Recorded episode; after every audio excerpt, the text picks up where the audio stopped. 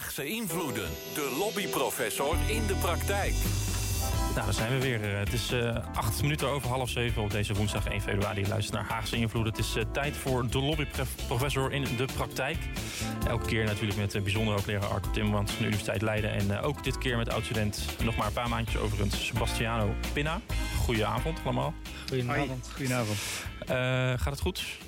Gaat hartstikke goed. Dankjewel ja? voor de uitnodiging. Ben je eerste keer op de radio? Het is voor mij de eerste keer op de radio Oké, nou dan gaat helemaal goed komen. Arco die kijkt altijd trots mee, dus dat, dat komt helemaal goed. Hij heeft veel ervaring uh, volgens ja. mij. Ja. hij werkt nu in de praktijk. Ja, daar gaan we het, gaan we het, zo, ook, gaan we het zo ook even hebben. Uh, over de actualiteit gesproken. Ik heb je er net even mee overvallen. Maar we hadden het uh, in het begin van de uitzending even over met uh, verslaggever Maarten Braakma van Omroep West. Die allebei alle zittingsdagen is geweest. Ehm, de strafeis van het OM aan Richard de Mos. Dat is 22 maanden onvoorwaardelijk. Met ook nog vier jaar politiek bestuurlijk verbod. Het OM verwijt hem onder meer ongeoorloofde belangenverstrengeling. Nou, over belangenverstrengeling, daar weet je natuurlijk alles van als, als hoogleraar. over wat het betekent met lobby. En ehm, ik ben wel eens benieuwd, wat was jouw eerste reactie als je dit zo hoort? Ja, zo'n pittige, pittige is dit, denk ik. En ik denk dat het, het is natuurlijk heel vervelend voor de persoon. Hè? maar ik denk dat het te meer aanleiding is om nog eens heel goed te kijken naar de risico's die er zijn. Ja. En dan moeten we niet wegkijken. We moeten ook niet denken dat we dat met onze gezellige poldercultuur allemaal kunnen oplossen. Dus laten we zijn binnenkort ook weer verkiezingen. Uh, laten we gewoon eens goed kijken naar de risico's die daar zijn rond belangenverstrengeling. En hoe we daar op een uh, goede manier kunnen, mee kunnen omgaan. Dat te voorkomen. Hij gebruikt uh, het dat zijn argument, argument is: ja, dit is ombudspolitiek. dat hoor je natuurlijk van, van veel tegenstanders die, die meestanders van hem zijn. kun je in zijn algemeenheid iets zeggen over hoe ombudspolitiek in relatie staat tot, tot belangenverstrengeling? nou ja, meestal betaal je, denk ik, uh, bij uh, de ombudsfunctie betaal je daar niet voor. Uh, welke kant dan op ook. Ja. Dus daar wringt al iets. Dus ik denk dat dat wel een beetje een makkelijk label is om te zeggen: dit is ombudspolitiek. Ik vind overigens heel goed dat volksvertegenwoordigers of bestuurders heel dicht bij de burgers willen staan. Mm -hmm. Maar jij moet oppassen dat het niet te dichtbij is. Ja. En dat het niet op een bepaalde manier selectief gaat worden als er geld in het spel is. Dat Ja. is, dat is daar, daar wringt het gewoon. Ik sprak net eh, Tessa Belo. Ehm, eh, zij was een oud-student van jou, Arco Timmermans. Eh, en zij is nu lijsttrekker van Volt voor de Provinciale Statenverkiezingen. En zij is onder andere met Volt voor een stapelverbod van volksvertegenwoordigers. Dus dat betekent dus dat je, als je raadslid bent, dat je alleen raadslid bent. Dus niet raadslid en statenlid of Tweede Kamerlid, zoals Gideon van Meijeren. Dat misschien ook wat te maken heeft met belangenverstrengeling. Ehm, zij willen een landelijk verbod, Volt. Wat is jouw eerste gedachte daarover? Kun je bijvoorbeeld Ja. statenlid en gemeenteraadslid Ja, ja, ja, zijn? ja, ja. Ja. Ja, eh, ja, het zijn allebei deeltijdfuncties. Hè? Dus eh, het is niet zozeer dat mensen nou hun portemonnee daarmee eh, spekken. Maar ja, je moet oppassen voor, voor delicate dossiers... waar je dan een risico van belangenverstrengeling hebt met, bij die dubbelfuncties. Ik denk trouwens niet dat er heel veel personen in Nederland zijn... die en Kamerlid en Provinciale Staten en gemeenteraadslid Ja, we tegelijk hebben natuurlijk hier één, Gideon van Meijeren. Ja. Ja. Ja. ja, goed, dan noem je ook een voorbeeld. Ja. De vraag is ook van hoe groot is het probleem die je hiermee oplost Mhm. natuurlijk. Hè? Dus is, hoeveel wat jij al zegt, hoeveel mensen zijn er inderdaad die... eh, Ja. waar, waarvan sprake is eh, dat er belangenverstrengeling is. Dat is. Dat is moeilijk om te zeggen. Welk probleem los je ermee op? Het is ook maar de vraag of er een meerderheid eh, voor gaat zijn. Cum laude afgestudeerd. Toch? Ze zeggen het. Ja. Ja, Gefeliciteerd. en en ehm, de beste scriptie eh, management publieke sector van eh, vorig jaar. Kijk, Ja. dat, vind ik niet, maar dat is, dat is een commissie die daar, eh, die daar de keuze dat wist je al voor, wel, eh, Sebastiano, toch? Je kijkt heel verrast. Ja, nee, dit is, Nee, dit is geen is- aankondiging op de radio inderdaad hoor. Dit, dit wist ik al. Nee, maar als hij het zelf zou zeggen, dan zou hij te veel opscheppen. Dus dan noem ik het maar even. Het is ook alleen maar het gevolg van het feit dat ik een hele moeilijke methode gebruikt heb. eh, waar ik mezelf een beetje mee in de vingers heb gesneden. Omdat ik daardoor avondenlang in de universiteit heb moeten zitten om uit te vogelen hoe het ook weer moest. Maar Ja. eh, het heeft zijn vruchten afgeworpen. Nou ja, dat kun je wel zeggen. We gaan daar zo even over hebben, over die methode. Jouw onderzoek, wie bereikt het vaakst zijn Ja. Eh, inzicht in de Haagse belangenbehartiging in de context van de energietransitie. Ja. Eh, vertel.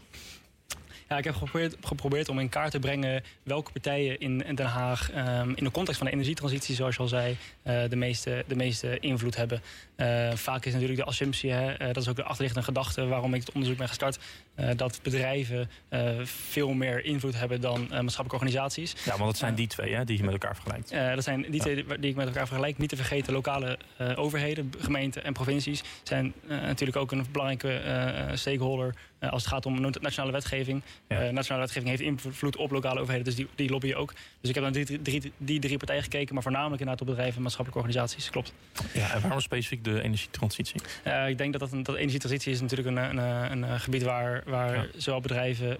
Er is enorm veel regel, regelgeving als het gaat over de energietransitie. En die heeft heel veel invloed op bedrijven. Kijk maar naar de wet CO2-heffing industrie. Dat is een, een, belangrijke wet die, ja. die de, de industrie wil verduurzamen. Ook misschien wel nu een makkelijk een actueel voorbeeld natuurlijk ook, hè? actueel thema. Ja, uh, omdat daar natuurlijk ook behoorlijk voor gelobbyd moet worden. Nu.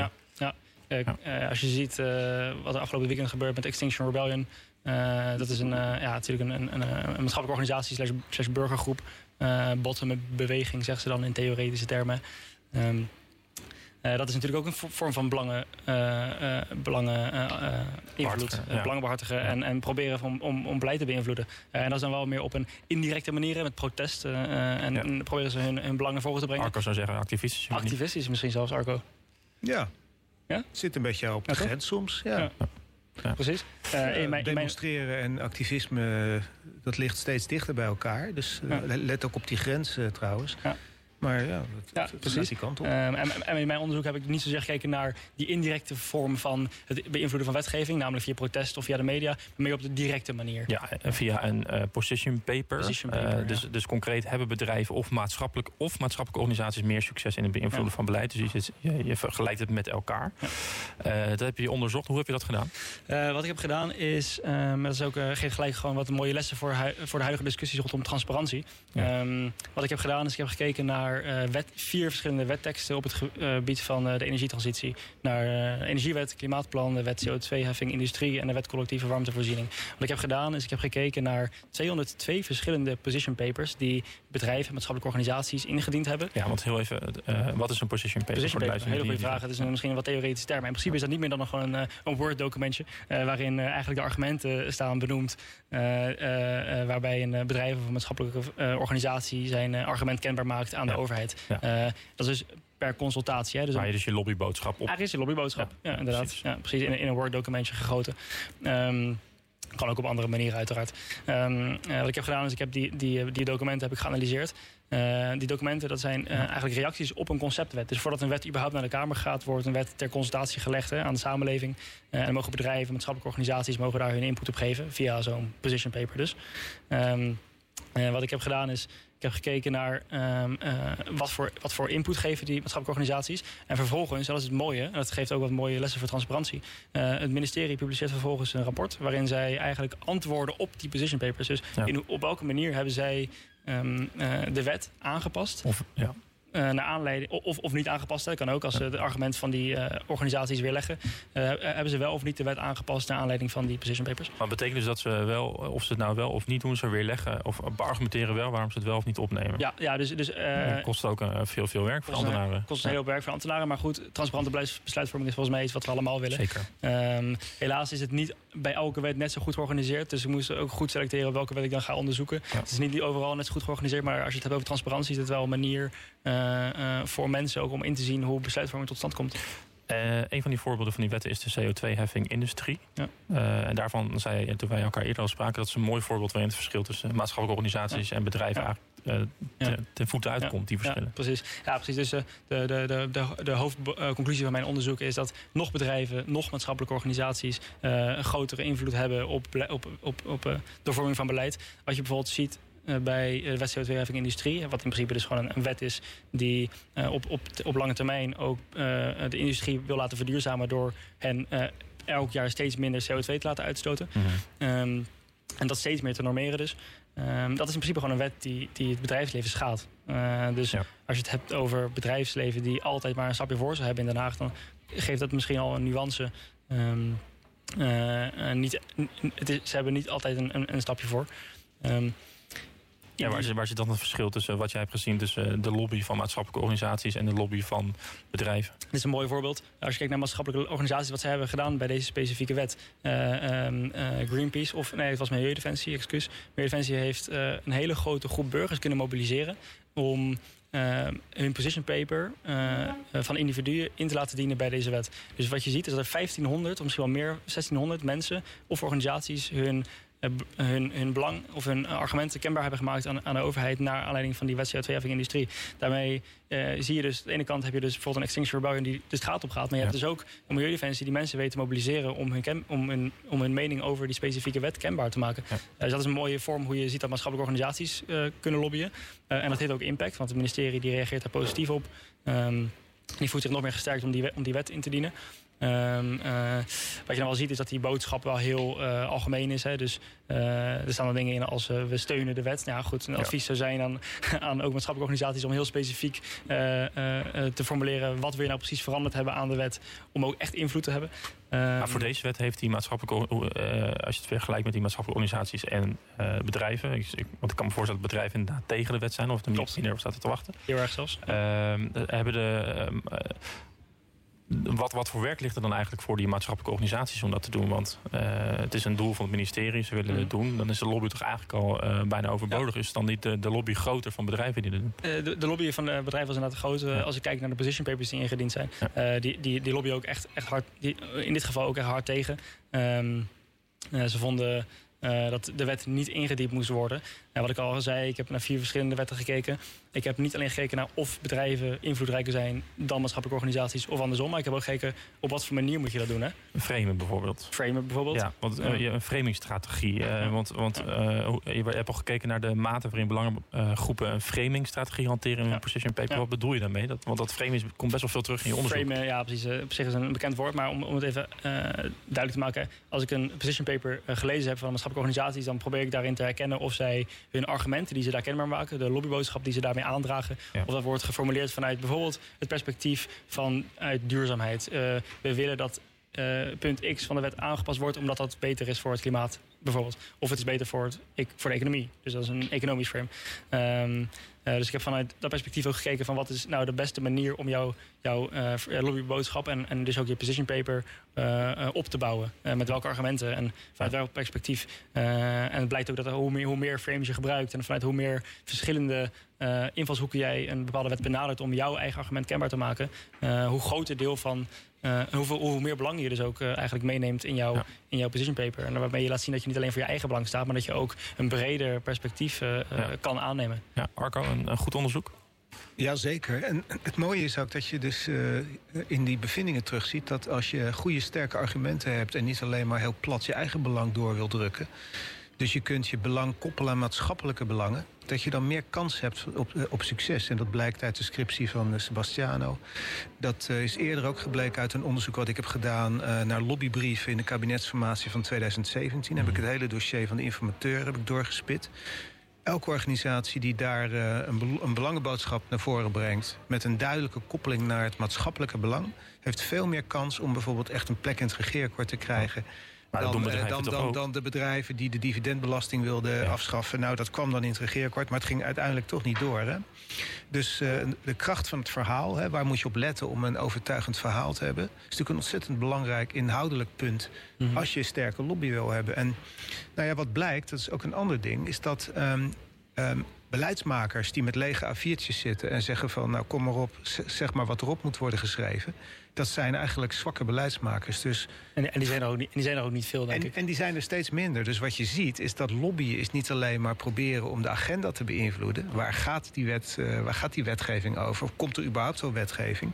Maar lobbyen is steeds ook meer reageren op uh, de initiatieven... die er uh, in de politiek worden ontwikkeld om uh, nieuwe wetten te maken. En daar is jouw onderzoek een heel mooi voorbeeld van. Er wordt vaak gesproken alsof ambtenaren, uh, sorry voor mijn taalgebruik, een stel idioten zijn. Hè, die niet begrijpen hoe, hoe, wat voor beleid ze zouden moeten maken. Die hebben al een heel goed idee, een afgekaderd beeld. En beleid is daarmee een product van die ambtenaar om verschillende belangen te wegen. En uh, dan is het alleen maar goed als verschillende partijen daar invloed uit proberen, op proberen uit te oefenen. Ja, want je vertelt al iets over je conclusie, maar wat, wat, is, wat is de conclusie uiteindelijk van jouw onderzoek? Um, de conclusie van mijn onderzoek is dat, dat, dat nog maatschappelijke bedrijven, nog, uh, nog maatschappelijke bedrijven, maatschappelijke organisaties of bedrijven meer invloed hebben in, in de beleidsvorming, maar dat het eigenlijk de ambtenaar is die veel macht heeft. Zij hebben uiteindelijk de, de besluitvorm, besluitvormende macht. Uh, bedrijven hebben geen macht. Bedrijven proberen invloed uit te oefenen om de wetgeving uh, uh, te beïnvloeden en net zo goed doen burgergroepen dat ook en activistische groepen dat ook.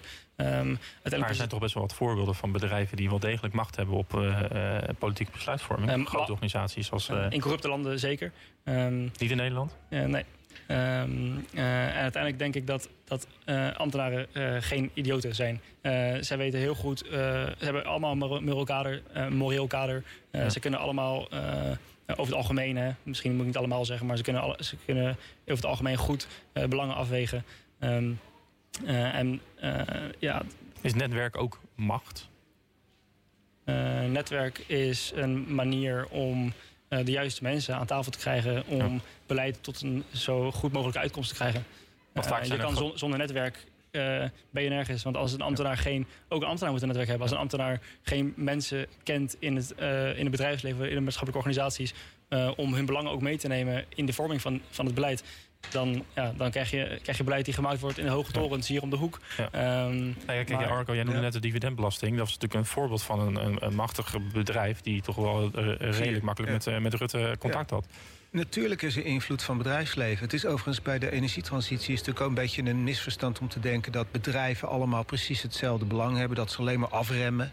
Uh, en daarom zei ik ook net, um, dat is een heel belangrijk punt voor de, voor de overheid... om uh, daar het voortouw te nemen om te zeggen van... oké, okay, dit zijn de kaders, dit willen we bereiken. Mm -hmm. En je kunt meedoen of je doet niet mee. En uh, wat we ook merken is dat bedrijven die proberen onder de radar te blijven met een lobby... dat die steeds vaker ontdekt worden. Nou, kun je twee dingen doen. Je kunt het volhouden en proberen om niet ontdekt te worden. Of je kunt actiever zijn en uh, duidelijker laten zien uh, waarom jouw belang uh, op een goede manier samen kan gaan met het ja. maatschappelijk belang. Of misschien zelfs wel als bedrijf zeggen van het maatschappelijk belang, breder belang, uh, is eigenlijk voor ons het allerbelangrijkste wat we nastreven. Ja. Nou, daar hoef je niet naïef in te zijn, daar hoef je ook de winstdoelstellingen niet voor los te laten. Maar die twee samenbrengen is volgens mij ook wel de way to go in het lobbyen van de toekomst. Ja.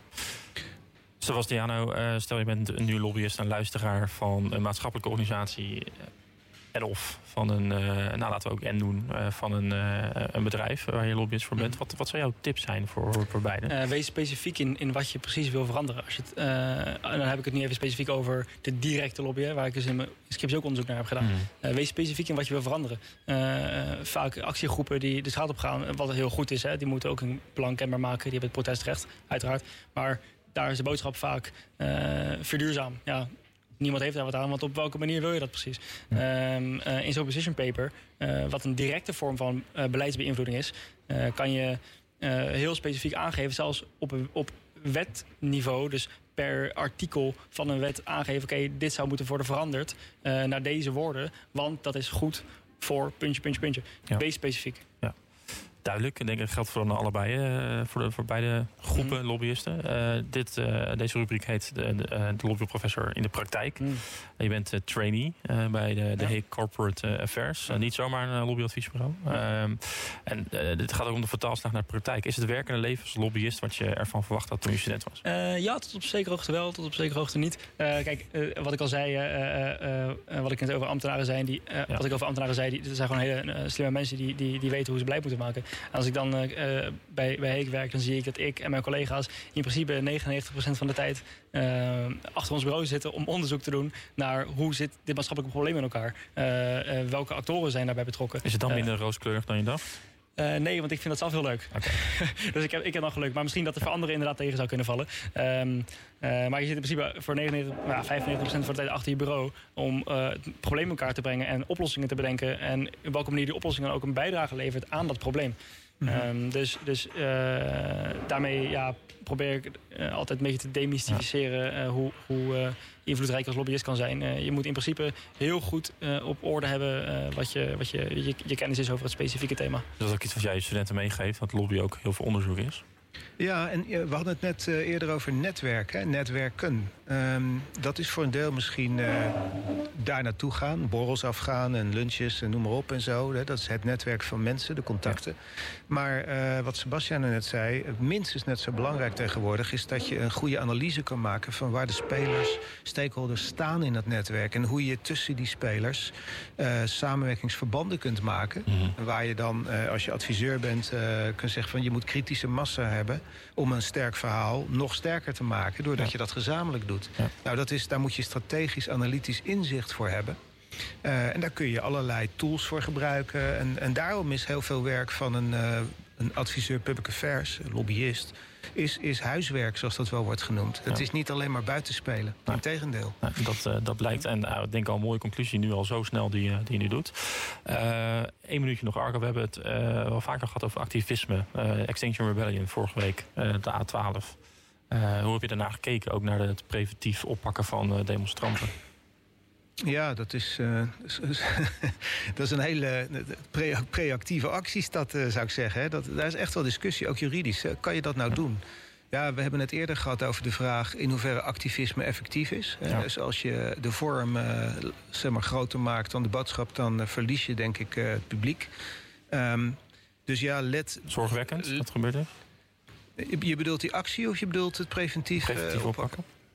Ja, ik denk wel dat dat een uh, gevaarlijke grens is. Want okay. uh, in welke gevallen vind je dan dat het noodzakelijk is om preventief op te pakken? Je kunt zeggen het verstoren van de openbare orde. Ja. Laten ja. we daar een andere keer even verder over doorpraten, want we worden uitgegooid. Want het volgende programma begint. Sebastiano Pinna, uh, dankjewel. Succes met je carrière. Dankjewel dat je er was. En Arco Timmermans, fijne avond.